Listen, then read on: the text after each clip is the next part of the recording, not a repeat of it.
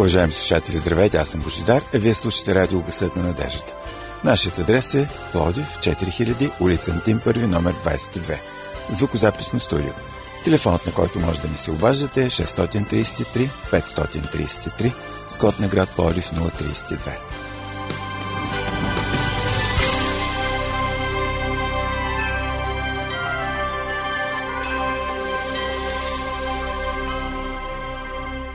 Днес нашата радиопрограма е под заглавие «Да търсим хармонията». Ще ви бъде представена от моята колежка Мария и от мен, Божидар. Ползваме материали на Морис Венден.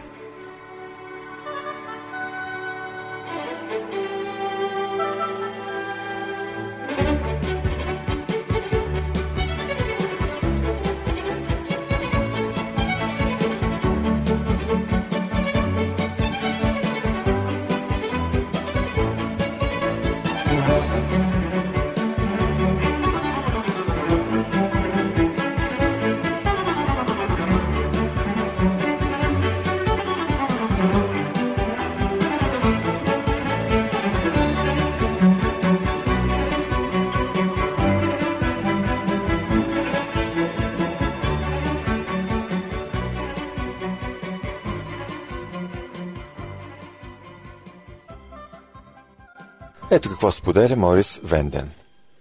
Едно семейство ми призна, че единственото общо нещо между тях е това, че са оженени от един и същи проповедник в една и съща църква на един и същи ден. Други пък споделили, че единственото общо нещо помежду им е, че и двамата мразят захаросаното брюкселско зеле. Това не е съществена прилика, нали? Липсата на общи интереси между брачните партньори на пръв поглед може да изглежда съвсем невинна. Може би дори сте чували, че противоположностите се привличат. И все пак, всяка сфера, при която може да настъпи срив в общуването, се засяга от наличието или липсата на общи интереси, общо минало, общ начин на поведение. Например, колко от споровете за пари са причинени от различните навици и идеи как те да се харчат? Ако майка му е работила извън дома, но майка ѝ винаги си е била вкъщи, чакайки децата да се приберат от училище с шоколадови корабийки и аптечката за първа помощ, чий пример ще се следва в новия дом. Дори и в най-обикновените неща, в начина на живот, когато трябва да се вземат решения от рода на това, колко пъти да се хранят извън дома, каква музика да слушат, колко време да гледат телевизия. Различията в миналото и идеите могат да доведат до несъгласие между съпрузите. А колко по-сериозни стават несъгласията, когато стане въпрос за основните сфери на живота. Правилото е приложимо на всяко ниво. Колкото повече са общите идеи и навици, толкова по-голяма ще е хармонията. Колкото по-малко са общите неща, толкова по-голяма ще е вероятността от срив в общуването в брак. Когато при мен дойде някое семейство за брачна консултация, едно от първите неща, които правя е заедно да разгледаме списъка от 8-те основни сфери, най-често преживяващи срив в общуването, споделя Морис Венден. Обсъждаме наличието или отсъствието на проблеми във всяка от съответните сфери. Ако при повечето от тях цари съгласие, но в една или две има проблеми, тогава обикновено има надежда за бързо разрешение на въпроса. Но ако не могат да стигнат до споразумение как да харчат парите си, примерно, ако се кара за религията, ако не могат да понасят роднините си, ако спорят за възпитанието на децата и така нататък, знаят, че ни предстои дълга и трудна зима. И ако трябва да използвам същия принцип, би трябвало да кажа, че ако двама млади мислят за брак, имат много общи интереси и двамата произхождат от една и съща среда, те обикновено ще успяват да се справят с въпросите, по които имат различия в мненията. Но когато общите им интереси са съвсем малко, шансовете за несъгласия и раздори са по-големи и те скоро ще сметнат, че ще е по-лесно всеки от двамата да поеме по собствения си път. Това е може би най-големият проблем, когато се стигне до брак между хора от различни раси и култури. Има толкова много вградени различия в произхода и отношенията, че често пъти поддържането на общи интереси за успешен изход на брака е много трудно. И все пак, сферата на общите интереси може да бъде измамна. Често се случва така. Той обича футбол. А тя никога не се е интересувала от този спорт. Всъщност винаги е мразила футбола. Но сега го обича. И какво разбирате вие? Тя е започнала да се интересува от футбол. Година по-късно, след като възторгът и романтиката се олегнали, и двамата откриват истината по въпроса. Тя все още мрази футбола и винаги ще го мрази. Сега липсата на общи интереси оставя траен белег. Докато той гледа мачове, тя си намира друго занимание, което да отговаря на интересите й. За свое очудване много семейства са установили, че след като пламъкът на първото увлечение постепенно угасне, те всъщност имат много малко общи неща. По време на приятелството им е стигало само да седят заедно хванати за ръце. Почти няма значение къде сте седнали и си държите ръцете – на футболен мач, в църквата, на концерт или в парк. Но какво ще става през идните години, когато бракът е направил любовта да бъде по-зряла и вече не е такава новост да си седите заедно хванати за ръце? Тогава какви ще са интересите ви? Въпреки че може да е относително лесно да се нагодите към разочарованието, че брачният ви партньор не споделя вкуса ви по отношение на футбола, същият образец може да има много по-сериозни последствия в други сфери. Например, какво ще стане, ако това се окаже сферата на духовните интереси и християнското посвещение? Може би той никога не е бил чак толкова заинтересован от духовните неща. Но сега той обича и изведнъж преживява нещо, което изглежда като духовно обръщане. Сега и той обича Бога. Но за свое огорчение, не след дълго и двамата откриват, че това обръщане е било само към нея, не към нейния Бог. И веднага започва сериозното отдръпване в противоположната посока. Все още си спомням двама млади, които веднъж дойдоха в моя кабинет и преживяха точно това, казва Морис Венден. Той никога не се беше интересувал от духовните въпроси, както тя се интересуваше. Но сега очевидно се бе обърнал и обичаше Бога. Тя беше сигурна, че духовното му обръщане е истинско. Така поне изглеждаше. Той заблуди и мен, споделя Морис Венден. Може и сам да се е залъгвал, че е така. Спомням си, че говорих с него и го разпитвах надълго и на широко. След това ги ожених. След 3 месеца обаче всичко свърши. Не им беше необходимо дълго време, за да установят, че той изобщо не се интересува от Бога или от Исуса и че няма вяра в духовните интереси. Бързаше да изчезне от този брак. Какво може да се направи, за да се избегне подобно закъсняло проглеждане? Да чакате. Ръководите се от това, какви са били интересите на другия в миналото, преди да сте се срещнали. Ако е имало истинско духовно обръщане или промяна в живота, настъпила едновременно с настоящата връзка, тогава можете да си позволите да изчакате и да установите настоящото състояние на нещата. Не можете да си позволите да не го правите. И докато установявате това, стойте извън колата, стойте далеч от лунните нощи. Какво може да се направи след брака и след като липсата на общи интереси вече се е проявила? Има ли решение дори и тогава? Кратко време, след като започнах да изнасям поредица от проповеди за брака и семейството в нашата църква, жена ми каза: „Добре се справи с описването на проблема. И аз сега ни кажи нещо за решението му. Какъв е отговорът на срива в общуването в брака?“ Това разказва Морис Венден. Изглежда прекалено лесно, за да го сметнете за истинско решение, но то е да общувате. Защитата от бъдещи сривове в общуването е самото общуване. Ако имате проблеми в общуването в която и да е сфера, говорете за това. Съзнателно отделяйте време, за да изслушвате и да бъдете изслушани. Отговорът на срива в общуването в брака е да се общува. Ако мислите за брак, трябва да си отделите време, за да поговорите за миналото си, за вкусовете си, за това, което харесвате и това, което не харесвате. Трябва да споделите подробности от живота си, преди да се срещнете. Скъпи приятели, вие слушате Световното адвентно радио Гасът на надежда. Нашият телефон е 032 633 533. Търсете ни като Адвентно радио България, ако искате да ползвате Фейсбук. Нашата радиопрограма продължава.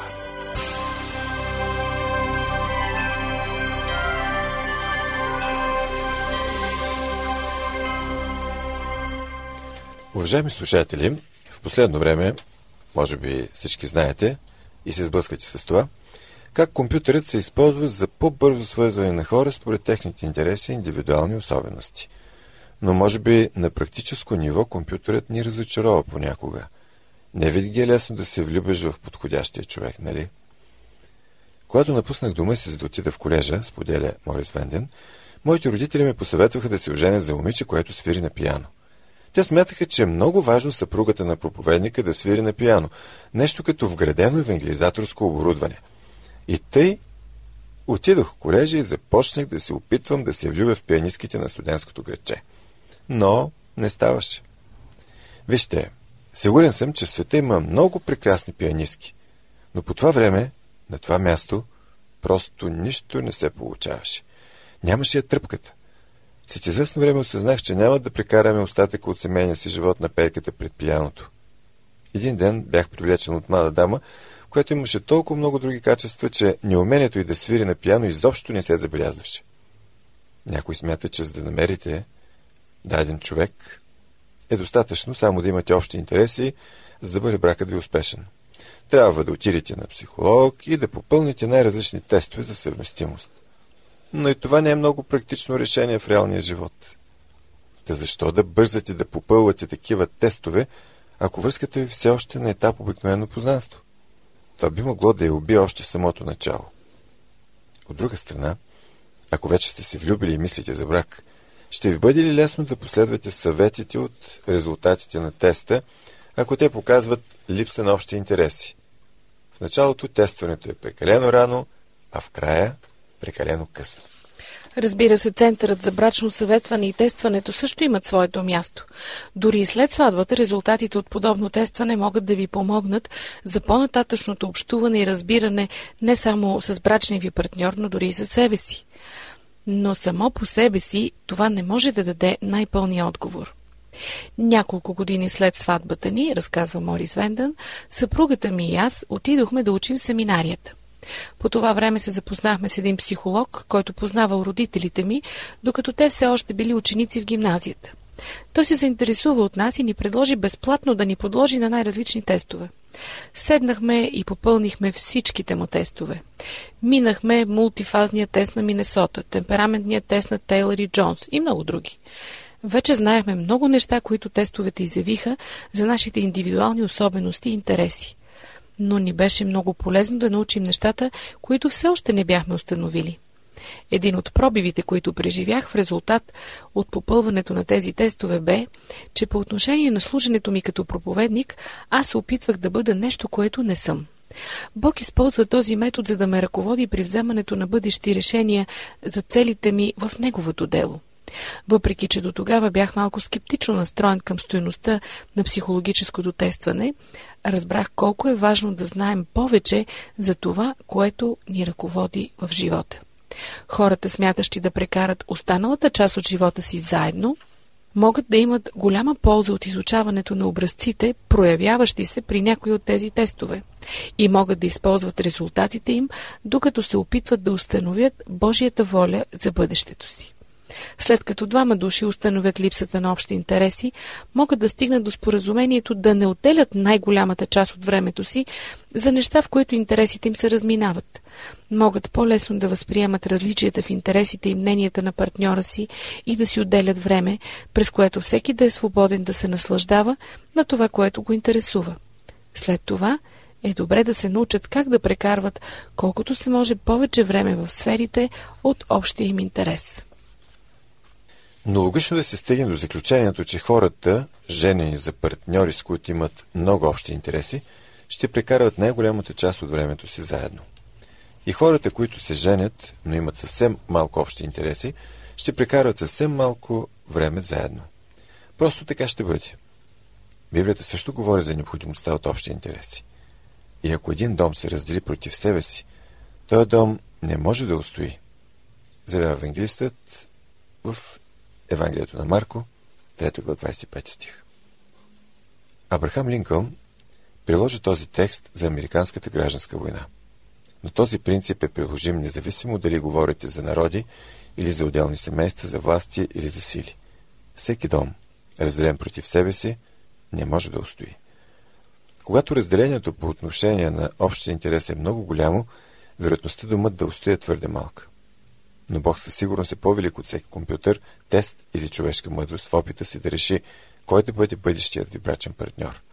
Ако му поверите търсенето, той ще е в състояние да ви съчетае не само с човека, с когото да имате достатъчно общи неща, за да изградите трайна връзка, но и с човека, когото истински да обичате. В студентско граче провеждахме такава дискусия, когато някакъв професор по математика се изправи и направи поразително предложение. Най-доброто нещо, което човек може да направи, за да намери подходящия брачен партньор, е да престане да търси и да моли за Божието ръководство, да покани Господа да определи най-подходящия за него. Отначало това прозвуча съвсем глупаво, но след това решихме, че не е чак толкова глупаво, колкото са някои от схемите за сватосване, в които участваха някои от нас, споделя Морис Венден. Ако проверите библейския доклад, ще установите, че Бог се е оказал добър световник при събирането на хора, са умели да намерят трайна радост и приятелство. Трудно е да се намери по-подходяща история от тази на Исаак и Ревека или тази на Рут и Вооз. Хората, доверили се на Бога за избор на брачен партньор, са установили, че Той знае какво да им избере, а именно за тяхното щастие най-доброто. Бог е готов да даде допълнителна мъдрост и благодат на тези от нас, които вече са женени, които се стремят да разберат как най-пълноценно да прекарват времето си заедно. Бракът включва работа. Женените, открили ли сте вече това? Общуването включва работа. И ако хората работеха така усърдно, както са работили преди брака, щяхме да имаме много повече щастливи семейства. Както вече отбелязахме, бракът се основава на връзката, а връзката на общуването. Някой е записал следното за опасността да гледаме на брака като на даденост. Брачните двойки започват от нивото на надеждата, но скоро младата жена започва да си мисли: «О, той е вече мой, мога да се отпусна, мога да пренебрегна външния си вид, дрехите, дома си». Тя се превръща в повлекана, каквото и да е това. И след това съпругът се чуди, защо ли се е оженил за това създание. 10 години по-късно съпругът вече е напуснал дома. Съпругата останала с върховното желание да действа по-различно, но вече било твърде късно. Отговорността на съпруга е също толкова важна, колкото и на съпругата.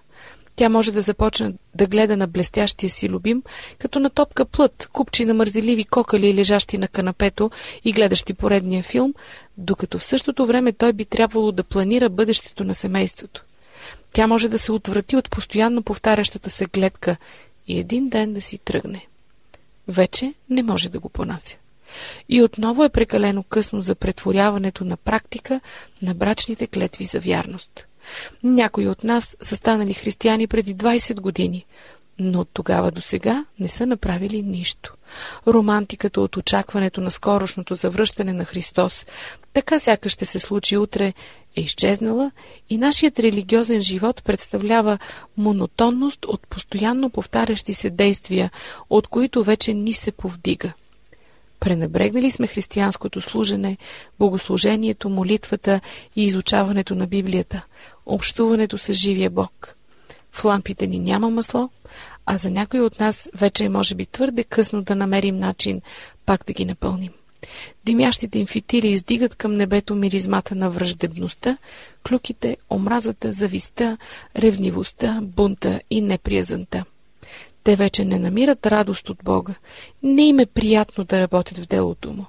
Надеждата им се разпада на мъртви дела, учения, идеи, институции, които никога не трябва да бъдат докосвани или променени. Лампите им са пълни с сажди и от тях не се издига пламък. Те представляват изгоряла сгория.